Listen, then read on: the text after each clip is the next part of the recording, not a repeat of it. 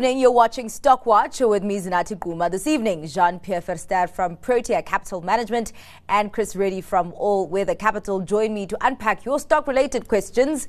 Do send those questions via SMS to 41392, email at stockwatch at bdtv.co.za or tweet us at businessdaytv using the hashtag Stockwatch. Thanks so much for your time, gentlemen. Uh, quite uh, mixed trading that we are seeing. Well, not really. It's, it's largely positive looking at what Europe is doing, looking at what the US is doing, but then uh, you bring it down to the JSE and it looks like uh, investors are undecided. It started off in the green and then gradually slumped into the red. Um, JP, would you say that it's uh, maybe some of the resource uh, stocks that came out with results today, or is there more to it? That's mostly it, Zinathi. So, yes, uh, a, a, stock like uh, Sibanye Stillwater came out with results that was disappointing. If you look at the the EBITDA, what people were, were expecting for EBITDA versus what they reported, um, and that share was down sharply. And then people always, when a specific company comes out with results, look for a look through meaning that if a certain company comes out and they're specifically very positive or very negative about something, analysts would think, but doesn't this impact other similar companies in the same sector as well? So when you had Sibanye Stillwater coming out with disappointing earnings, that sort of had a knock-on effect where a lot of people then said, well, maybe some other companies in the same sector will have uh, similar issues. Whether it is um, some gold mines left in South Africa, there aren't too many, or some platinum and palladium operations, um, so yes, the commodity space was the main area of pain today in the market. Yeah, indeed, the others trading in sympathy. Uh, Chris, on your side, because I'm, uh, you know, as much as yes, EBITDA did disappoint, um, but I mean, I, I, keep on wondering why these commodity stocks are still being hammered when we all know what you know part of the cycle we're we're in right now, and is it just really drumming in the fact that uh, we can't see the bottom yet. Yeah, I think it's partly due to that. But I mean, I think if you look at Sibanye's results, I mean, the, the actual results for the period were quite well guided. I think what concerned the market was just that the, the, the poor outlook. I mean, if, if PGM prices stay at these levels, many of the mines will be unprofitable given their, their actual costs to produce the metal uh, at current spot levels. I think the other challenge with Sibanye as well is that they are still continuing with that Mopani well, while they're in the running for the Mopani um, copper acquisition in Zambia, they're going to be teaming up with another uh, Chinese uh, miner. And then if you look at just the outlook for Sibanye, I mean, they're still guiding for some further production cuts. Um, and obviously linked to production cuts, the actual average cost to produce the metal then becomes more expensive because you're pushing through lower volumes. Um, so those are some of the some of the, the, the challenges with regards to Sibanye uh, result, coupled with the fact that they also used up quite a bit of cash in the period. So they went from a net cash positive position to a net debt position. Ah, all right. Well, uh, let's go straight into the questions because uh, we do have very long questions today. Uh, JP, I think you're going to need to bring out a notebook or something. But uh, this first one is about uh, rebalancing of the portfolio. So, quite a long one, but I think you should get it. So, the viewer says, and this is actually specifically for you, JP. I think uh, it was sent about a week ago. And so, yeah, we, we kind of just parked it. I own 15 shares of company A, and each share is worth a thousand uh, rand. My current gains on company A uh, are 10,000. This is my profit. Uh, if I decide to take the entire profit of 10,000, which I've made on company A, it means I must sell 10 shares in company A. So obviously, because it's at a thousand rand each. After selling 10 shares, I now only have five shares left in company A. I take the 10,000 profit and diversify, and diversify my portfolio by buying 5,000 into company B and 5,000 into company C.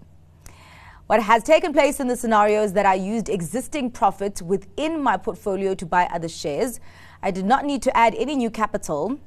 However, and this is my concern, I had to reduce my shareholding in company A from 15 shares down to 5 shares by having to sell 10 shares to take profit. And let's say this company was Nvidia, which is doing really well. Is this dilution of shares in Nvidia uh, to take a profit okay, even uh, on a company that is performing well, or is it a bad thing? Even though I did not take the money out of the portfolio, Um, it is still invested. I simply redistributed the profit and bought additional companies. This could, over time, strengthen my portfolio, even though I had to dilute company A. Is this how rebalancing a portfolio should work? Wow. So, Zinathi, what the uh, what the viewer has asked mm. is a very fundamental question. It's the fundamental of portfolio management, mm. and that is about the balance of concentration versus diversification, and when to hold on and when to sell. Yeah. And there is no right answer. It's not always the same answer. It depends, as an economist would say. And it depends for the following reason. It depends because when you sell your 10 shares of the 15 you're holding company A, you don't know if it's an NVIDIA or perhaps it's a Steinhoff in 2020 or, or, sorry, 2018, early 2018. Yeah. And you don't know, therefore, is this a company where after you've sold it, are the shares going to keep on running or are the shares going to collapse? And if the shares are going to keep running, you shouldn't sell them. If the shares are going to collapse, you should sell not only 10, you should sell all 15. So it actually comes down not to a mechanical portfolio management uh, plan, but rather having a plan that is different depending on what company A, B, and C are, what they do, and most importantly, the valuation. Mm. And without knowing more about company A, B, or C, like I say, you can argue either way either that it's good for you to diversify and not concentrate in company A, mm. or to say company A is so great, hold on because it still has a lot of growth ahead of it. So, like I say, a fundamental question, but there's no single answer to that question. Ah, because it depends on the company. Well, I mean, the viewer did make an example to say maybe NVIDIA. I didn't really say it was NVIDIA. So let's take it to NVIDIA, Chris. NVIDIA at this point, if you had uh, 15 shares in NVIDIA, it, it's run very, very hard. Uh, and of course, even now we've seen uh, the, the, the, the, NASDAQ also up on the day, continuing with its gains, um, partly because of NVIDIA. And just on that, I mean, would this be the right time to kind of take profit on NVIDIA to kind of reduce your holding and maybe try and diversify? What would you be doing at this point, considering also the AI boom that uh, is is currently uh, going on? Yeah, look, I, th- I think NVIDIA has been the poster child for for AI investments. I mean, ever since they came out with their with their update towards the end of May, that basically led to the AI boost that we've seen in US tech over the period. Uh, if anything, if you look at NVIDIA's most recent set of numbers, yes, it was a beat uh, on the past earnings, and they also guided for very strong uh, performance in the upcoming quarter. The only thing I want to say on NVIDIA, I mean, the share is up over 200%, 230 odd percent uh, year to date, and it is a very consensus driven stock. So many hedge funds, many other large institutions own the share. And in order for NVIDIA to maintain the current uh, valuation, they, they need to produce the strong growth into the foreseeable future. Now, I think that is the key question about how long can they continue to grow at these high levels to justify paying these upper 30s, lower 40s type of price to earnings multiple on the share you know, as soon should they disappoint on any type of growth metric, there is potentially uh, quite a bit of downside on Nvidia. So, so if it was Nvidia, I'd probably say look to take some profits into this strong result year to date mm. and diversify into something else. Obviously, the viewer needs to take into account their own personal tax circumstances and the likes when it comes to that trade. Ah, all right. Um, quite an interesting question that has come through. Uh, can the panel advise what is the commodity investment reason? With the boom and bust cycles, uh, is it for dividends on boom or does the mine eventually go up? Like 100 Rand growing to 300, then dropping to 150 Rand, growing to 500 ETC. So kind of volatile uh, cycles this. What is the commodity investment reason, JP? So I would say potentially two reasons. The one is that even though it is cyclical, over the long time, it's still an upward sloping uh, structural uh, dynamic, even though you have cycles along or around that structural increasing uh, uh profit base of the company. Mm. But that's not always the case. So that's the one potential reason to invest in commodities. The other one is going in all eyes open, knowing that they are cyclical but playing the game of the difference between price and value.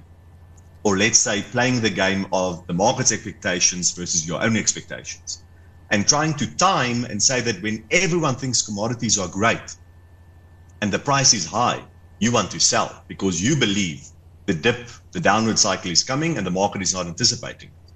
And at the bottom of the cycle, when the market is anticipating that the cycle will continue to be negative, you expect that the cycle will turn positive and therefore you can buy those shares again at a low price and sell it back to the market at a high price at the top of the cycle again. Mm-hmm. That's very optimistic thinking, but that would be the other way to think about commodities and potentially to buy these shares. Yeah. I mean, that's the thing, because structurally, fundamentally, these are, you know, uh, companies that, uh, you know, have uh, quite a long uh, pathway. Um, so fundamentally, I mean, you would expect that it's for you know long-term investors, but of course, as JP says, go in with you know eyes wide open that there will be cycles. So do you go in as with that long-term investor thinking that you know structurally and fundamentally these companies companies are good to have, or do you kind of go in saying you know what, let me play the game, or are there certain commodities in which you should play the game and certain commodities in which you should actually think long-term, uh, Chris? I think you've got to be selective in the underlying commodities. I mean, for example, if you take gold, I mean that's typically seen as a as a defensive risk off play if you if you are concerned about just uh, general geopolitical risk, or if you think that the dollar is going to weaken, that's uh, potentially positive for gold. I mean, on the other cases, what we've seen in the past is something like if there's like a Thungela, for example, when there's a specific opportunity where something is going to be unbundled, you know that there's potentially going to be forced selling because many investors don't like coal as an investment from an ESG point of view. So that potentially pro- provides an opportunity to buy into that forced selling. Uh, I mean, other commodities like PGMs and stuff, or even iron ore, has been driven by demand out of China as they've rolled out their infrastructure uh, program over the past couple of decades. But as we've seen with the growth of, say, EV uh, elect- electric vehicles over this period, it does question the longer term demand for something like PGMs. So I think you have to be quite selective in terms of the underlying uh, commodities that you that you are buying and when you are buying it in the cycle and how did the underlying uh, balance sheets, for example, look uh, for the commodity um, players. Um, JP, I just want to come to you quickly. Um, the viewer is asking, is there anything good to say about the Sibanye results uh, besides the gold operations? Uh, the dividend was dismal as well. You said, uh, what is the outlook for PGMs, keeping in mind the shift to electric vehicles? Uh, what is going to uh, drive a demand going forward? JP. That's a difficult one. Look, um, the, I've heard now in, in fiberglass, they are using more platinum and in the helium economy, they are using more PGMs and in glass work, they are using more PGMs. So there's all kinds of industrial applications. And then I'm sure there's people going around trying to uh, persuade uh, would-be brides to buy a platinum ring rather than a gold ring. So there could be jewelry reasons. Mm. But I mean, uh, very difficult to know what the drivers will be in the future. We can mm. see in the rear view mirror that catalytic converters has been important, and rhodium is a very small input into some of the glass industry, apparently, has been a big driver.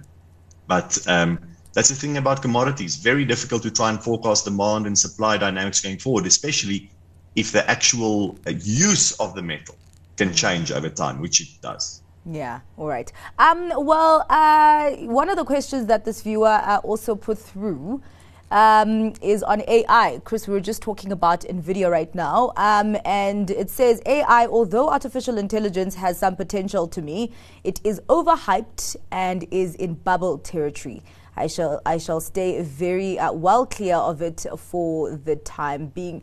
Uh, Chris, I know obviously we were talking about um, you know the, the, optimism, the boom, but also the kind of uncertainty if Nvidia uh, can keep these uh, this uh, kind of earnings momentum going. Do you think that it is in bubble territory at the moment, uh, and maybe the, it's, it's, it's a fair point to kind of s- stay clear of it right now, or not? Look, I think I think the viewer makes a good point in terms of the um, uh, comparison to like previous bubbles that we've had. If you look at AI, I mean, it's mainly been driven by this magnificent seven shares out of the US, so which of which uh, Nvidia is one of them. Uh, Microsoft is in there as well. Um, we, our, our, view is that the valuations are quite stretched at these levels. but it's always difficult to call the top in a bubble because I mean what we've seen in the US is that the market is still quite flush with liquidity, and so you as long as you continue to get this buying from whether it's the retail investors uh, or even institutional investors in this environment because they're comparing it to other investment opportunities globally, it can maintain these rich levels for quite a while until you get an earnings disappointment. So that is always the thing to, to watch in the bubble. I mean, people people were calling the bubble in the in, in the subprime or even the in the tech industry for quite a while in like 2001, and that ran for quite a while until we had the the until until the party stopped. Yeah. So it's always difficult trying to call the top in these type of uh, environments. Yeah. Um, and the party does have to stop at some point. At some point, Um, yeah. th- the lights have to be switched on in the club uh, at 5 a.m. uh, there's a long question again, JP. But this one not specifically for you, but uh, yeah, I think you're getting all the all the all the, all the hard questions today. um, this one is on China. Uh, two things that are continually mentioned ad nauseum in the media are China and artificial intelligence. Well, of course, we have, uh, uh, you know, touched on artificial intelligence, but uh, this one is specifically on China. I see that the China bashing continues. Uh, commentators really have anything good to say about China and are always criticizing China. I would regard it as a form of bullying. Commentators do not present a balanced view on China. It is laughable when people state that China might only grow by 4 or 5%. This is way better than South Africa and even the USA. When the herd are against China, I take the contrarian view and will be on the opposite side of the trade. When most of the market is positioned one way, don't be surprised if the outcome goes in the opposite direction. There are many positives in China that are rarely ever mentioned. A more balanced view would be appreciated. Stimulus measures, for example, uh, is a positive. Equities are surely far more attractively valued than in just about any other market. Surely the bad news has been more than factored into valuations as the market trades on an 11 PE. Uh, so, is there an unfair bashing of China? And uh, yeah, JP? So, for the record, I have not bashed China. I'm optimistic about China. Uh, if you think about the best performing share on the JSE over the past 20, 25 years, it's because of China. It's Naspers because of its investment in Tencent. So, we as South Africans can be very grateful to how China has grown, how much wealth China has created the, the bashing might come from the fact that China's got a different political system to what the Western world is used to. It's not a liberal democracy. It is different. Different is not necessarily wrong, but needs to realize that if you come from a context of thinking about markets as operating in a liberal democratic type of capitalist environment, you might not be able to bring that thinking to bear when you buy Chinese stocks because it's a different system. Hmm. And if the Communist Party decides to do something, like for instance, to ban for profit education, your companies, your investments will go down to almost zero, as happened roughly two years ago. Yeah. On the other hand, if they decide to stimulate the sector in which you have shares, you can do really, really well. So it's just different. And I do believe that one shouldn't bash something just because it's different. You should try to understand, you should respect differences.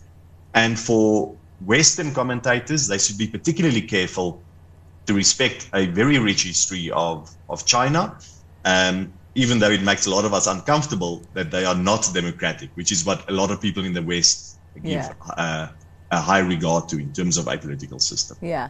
Um, Chris, how do you approach China? Do you approach it with caution or with an opportunity mindset? Look, I think just going back to the viewers' comments, uh, uh, when it's quite clear that there is value in Chinese, if you look at say China tech versus US tech, China tech significantly underperformed the US the US tech uh, shares year to date, and you can argue that they've got similar type of AI drivers even into a larger population base. I think what has been potentially disappointing to investors has been the lack of aggressive stimulus from the government. So I think everybody got excited in the last quarter of last year when the COVID restrictions were lifted, but they expected a lot more stimulus to come through, like what we saw in the US with regards to lower uh, lower rates uh, and other checks to actually go to the consumer. But what we've seen on, on the contrary is that the consumer, Chinese consumer, has been quite focused on saving as opposed to spending, and it hasn't been like infrastructure infrastructure led, which we know the Chinese government has said that they want to tilt away from infrastructure and be, and be more a consumer led economy. So that uptick unfortunately hasn't come through in China. Mm. But I mean, there's no doubt that there is value in in in the in in the markets. As JP said as well, you've obviously got to take into account some of the political risks. I mean, the potential relationship that China's got with Russia, and then there's always this pending or overhang of a potential issue with regards to Taiwan, if you're going to put it that way. So that is the the the, the risk uh, on from a, from a tail risk point of view but there is, there, I mean, there is value there relative to other markets. Yeah, all right. Um, uh, so uh, let's go to uh, US and dollars. I still have some dollars available in my US portfolio for a long-term investment. So, any suggestions whether my choice should be growth or value equity, and as such, which equity would uh, now be an opportune buy? JP. Hmm. I would go for growth at a reasonable price. GARP. So not just growth where you overpay for growth, like potentially Nvidia, not just value where maybe it's a value trap and you don't see growth in earnings. And in terms of some uh, um, growth shares that are reasonably priced, I would say you can Google previous stock picks. people on the show have picked US stocks. Quite often those are those are GARP names. Yeah. Um, the, the interesting thing about the US is quite often the largest shares in the US indices are these high growth companies, quite often at a reasonable price. So if I just stick to them, I think Nvidia is too expensive. I think Tesla is too expensive. Mm. But the others, Apple, Microsoft, Alphabet, um, Eli Lilly, um, yeah. they to me look more reasonable. So you could stick to those if you want. Uh, uh, Chris, growth or value? I think I'm gonna choose JP's answer because the thing is, you can choose growth. You can choose growth as long as there's growth into into the foreseeable future yeah. that justifies that that that multiple. It's the same argument that many people had with regards to Naspers. I mean, you can look at a short-term high PE, but as if if the company can continue to grow aggressively in the near term, it'll basically grow into that multiple if you want to, if you want to say that. Mm. And um, unfortunately, the, the issue with value is that you just must mustn't be caught with the value trap that just basically stays cheap for a long term without any type of catalyst to unlock the value. Ah, all right. Well, gents, uh, let's get to your stock picks for today. JP, what will it be? I'll pick a local share, Motus. Uh, they have a June year end, so their full year results are imminent. They had a very good half year. They grew their earnings by 17% to the half year. So my expectation is they could show um, maybe similar growth for the full year. There's been no trading statement, so it won't be growth of more than 20%. They had some issues on the board. They had a number of non-executive directors resigning in June, uh, which was quite disappointing and alarming, I would say. But more recently, they've reappointed new non-executive directors uh, which seem to be very good appointments. And the company also had an investor day in June, just before the year end, which is quite positive. Plus, we saw today in the Super Group results that their motor vehicle dealership business did quite well. Um, so all of this, I think, bodes well for Motus when they report very soon. And I think the share price is very cheap, so it could be a GARP share that they can grow their earnings at a at a reasonable rate, but it's trading at a very reasonable price. So Motus is my stock pick tonight. Ah, all right. Uh, Chris, what are you hanging your hat on today? My stock pick is similar focus to the retail segment. I'm choosing Mr. Price. So as we were discussing earlier, uh, earlier, earlier on, so there is an MSCI rebalance that's expected to happen at the end of this month, so on Thursday, where they will be selling by passive investors into Mr. Price MultiChoice, and uh, TFG Foschini Group. Um, we think that Mr. Price's underperformance relative to their peers this month has been mainly due to this forced selling or this expected forced selling to come on board. Mr. Price is a high quality company. They've always had very strong returns, but I mean, obviously, people are concerned about the outlook for the consumer, uh, increased competition from Shein and other online players. But we think that given the recent acquisitions of Studio 88 and what they've done with, with Yuppiechef as well. With the strong balance sheet, we think that Mr. Price will be able to come through the impacts of load shedding uh, and what we've seen with the higher rates as well over this period. So once we get into next year's numbers, looking past the load shedding in the in the base, as well as some potential rate cuts going into Q2 of uh, 2024, we think that Mr. Price offers you a lot of value at the current share price. All right. Well, thank you so much for your time and your insights uh, today, gentlemen. Really appreciate it. That's all for Stockwatch this evening. Thanks to our guest, Jean Pierre Verster from Protea Capital Management and Chris Reddy from All Weather Capital. Coming up, uh, the close. Stay watching.